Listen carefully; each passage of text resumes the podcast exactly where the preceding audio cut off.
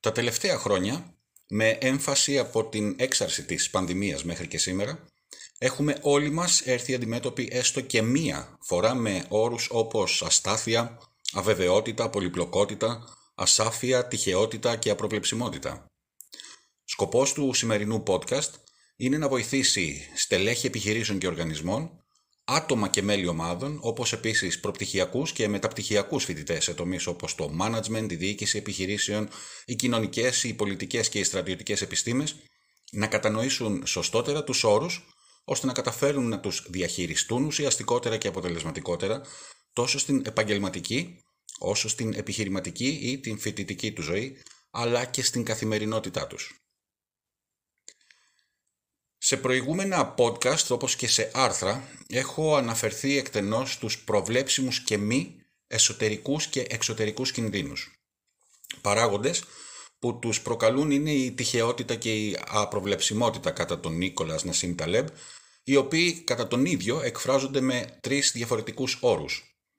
Ο πρώτος είναι Black Swan, είναι καταστάσεις που δεν μπορείς να προβλέψεις και να διαχειριστείς, ή χρειάζεται να ενεργοποιήσεις προηγούμενη εκπαίδευση και γνώσεις για το καλύτερο δυνατό αποτέλεσμα. Παράδειγμα, μπορεί να είναι οι πλημμύρες, οι πυρκαγιές, οι σεισμοί, οι κυκλώνες κλπ. Ένας άλλος όρος που περιγράφει αυτές τις καταστάσεις είναι ο Grey Swan. Ένα πολύ πιθανό συμβάν δηλαδή που μπορεί να προβλεφθεί. Είναι αποτέλεσμα μιας σειράς αλυσιδωτών επιπτώσεων. Μετά την εκδήλωσή του, η προσοχή και η έρευνα εστιάζεται στην επάρκεια και το ποσοστό εφαρμογής του ανθρώπινου παράγοντα, των human factors δηλαδή. Ο τρίτος όρος που περιγράφει αυτές τις καταστάσεις είναι ο white swan. Είναι ένα γεγονός που πιθανότατα θα συμβεί και οι επιπτώσεις του μπορούν εύκολα να προβλεφθούν και να εκτιμηθούν. Χαρακτηριστικό παράδειγμα είναι η πανδημία του COVID-19, όπως επίσης και το day-to-day business operation. Ας δούμε όμως λίγο α, πιο συγκεκριμένα τι αφορά στο κομμάτι των κόκκινων καταστάσεων που έτσι κι αλλιώς τις χαρακτηρίζουμε όλες αυτές. Το αποτέλεσμα λοιπόν των παραπάνω, των swans όπως αναφέραμε, είναι αυτές που ονομάζουμε κόκκινες καταστάσεις, δηλαδή εκτάκτου ανάγκης και χαρακτηριστικό τους είναι ότι μπορούμε να διαχειριστούμε τις σκέψεις αλλά όχι τις δράσεις μας. Οι black, grey και white swan είναι σε γενικές γραμμές οι περιπτώσεις αυτές που προσπαθούμε να αποδείξουμε ότι ήταν προβλέψιμες. Τις κόκκινες καταστάσεις από την άλλη έχουμε την τάση να τις παρουσιάζουμε ως λιγότερο προβλέψιμες με σκοπό να δικαιολογήσουμε την αδυναμία μας να τις διαχειριστούμε. Η μη γνώση της διαφοράς τώρα και το φαινόμενο της κανονικοποίησης της παρέκκλησης, normalization of deviance, ή αλλιώς λαϊκή σοφία, οδηγούν στην διαχείριση των swans ως κόκκινες καταστάσεις και τη διαχείριση των κόκκινων καταστάσεων ως swans. Ποιο είναι το πρόβλημα τώρα; Σε γενικές γραμμές πρόκειται για καταστάσεις που κρατάνε τα επίπεδα της αδρεναλίνης ψηλά, αποτέλεσμα του οποίου είναι ο υπερκορτιζολισμός. Η κορτιζόλη είναι η αιτία που προκαλεί το φαινόμενο του fight or flight, το οποίο είναι τρόπος αντίδρασης του ανθρώπου όταν βρίσκεται μπροστά σε επικείμενο κίνδυνο. Ο όρος fight or flight συνήθως ε, είναι μέρος ε, της έρευνας του ανθρώπινου παράγοντα, δηλαδή των human factors όπως ανέφερα και νωρίτερα. Γίνεται όμως και χειρότερο. Η κορτιζόλη προκαλεί απώλεια μυϊκής μάζας, εναπόθεση λίπους, υπεργλυκαιμία, αντίσταση στην ινσουλίνη, οστεοπόρωση, καταστολή της ανοσολογικής αντίδρασης και ελαττωμένη παραγωγή συνδετικού ιστού που μπορεί να οδηγήσει σε φτωχή επούλωση τραυμάτων. Σε υψηλές τώρα συγκεντρώσεις εμφανίζει αλατοκορτικοειδή δράση, προκαλώντας κατακράτηση ιόντων νατρίου και απέκριση ιόντων καλίου από τους νεφρούς. Η κορτιζόλη είναι επίσης απαραίτητη για την φυσιολογική παραγωγή επινεφρίνης από τον μυελό των, των επινεφριδίων. Συγγνώμη. Θεωρείται η κατεξοχήν ορμόνη του στρες. Οι επιπτώσεις τώρα της κορτιζόλης. Όταν το στρες αυξάνει σε υψηλά επίπεδα για μεγάλο χρονικό διάστημα ή άνω του μέσου όρου για πολύ μεγάλο χρονικό διάστημα, όπως για παράδειγμα στην κατάθλιψη, τα επίπεδα της κορτιζόλης στον οργανισμό είναι υψηλά και προκαλούν ανεπιθύμητες ενέργειες, φθύροντας τον οργανισμό. Αν δεις σε ντοκιμαντέρ μια ζεύρα που βόσκει, τη στιγμή που νομίζει ότι ακούει θόρυβο, τεινάζεται για να δει τι συμβαίνει. Αυτό κάνει η κορτιζόλη. Είναι σχεδιασμένη για να μας διατηρεί στη ζωή είναι το πρώτο στάδιο ουσιαστικά του fight or flight. Μας κάνει εντός εισαγωγικών παρανοϊκούς με όλες τις αισθήσεις σε υπερδιέγερση, ώστε να ψάξουμε για τον κίνδυνο αυξάνοντας ταυτόχρονα τους καρδιακούς παλμούς.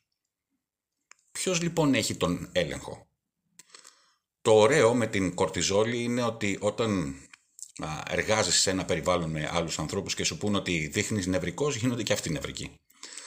Έτσι και εμείς, όταν πάμε στη δουλειά και κάποιος πει, για παράδειγμα, νομίζω θα γίνουν απολύσεις, φρικάρουμε όλοι μας και αρχίζουμε να ρωτάμε και ψάχνουμε σαν να είμαστε όλοι παρανοϊκοί.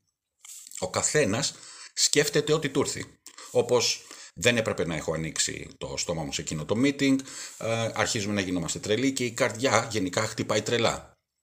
Τι κάνεις όταν ακούσεις θόρυβο μέσα στη νύχτα ενώ κοιμάσαι, πετάγεσαι. Ξυπνάς και το διπλανό σου. Και τι κάνει, ακριβώς το ίδιο. Πετάγεται έντρομο. Και μετά τι κάνεις, ψάχνεις για να δεις. Γιατί την όρασή σου την εμπιστεύεσαι. Είναι η φύση μας τέτοια. Και αν δεν δεις κάτι, ανακουφίζεσαι. Ουφ. Φεύγει δηλαδή η κορτιζόλη από το σώμα, ηρεμούμε και επανέρχεται ο καρδιακός ρυθμός. Η κορτιζόλη για να μας δώσει αυτή την παραπάνω ενέργεια που μας κάνει παρανοϊκούς χρειάζεται να κλείσει εντός εισαγωγικών τα μη ουσιώδη συστήματα ώστε να τροφοδοτηθεί από κάπου. Έτσι κλείνει συστήματα όπως η ανάπτυξη και το ανοσοποιητικό. Δεν χρειάζεσαι τα ακροδάχτυλά σου εκείνη τη στιγμή, τα κλείνει. Το άλλο που κλείνει είναι το ανοσοποιητικό σύστημα, δεν χρειάζεται εκείνη τη στιγμή. Το πρόβλημα είναι ότι δεν θα έπρεπε να έχεις κορτιζόλη στο σύστημά σου συνέχεια. Πρέπει να είναι σε μικρή δόση μία και έξω. Ας αναρωτηθούμε λοιπόν τι γίνεται τώρα όταν πάμε σε ένα περιβάλλον εργασίας στο οποίο δεν νιώθουμε ασφάλεια; Λαμβάνουμε συνέχεια μικρές δόσεις κορτιζόλης κατά τη διάρκεια της ημέρας. Ένα από τα πράγματα που κάνει η κορτιζόλη είναι να αναστέλει τη δράση της οκυτοκίνης. Βάσει της βιολογίας λοιπόν, αν εργαζόμαστε σε ένα περιβάλλον με υψηλό στρες, δεν αισθανόμαστε ασφαλείς και γινόμαστε βιολογικά λιγότερο ενθουσιώδεις και γενναιόδοροι.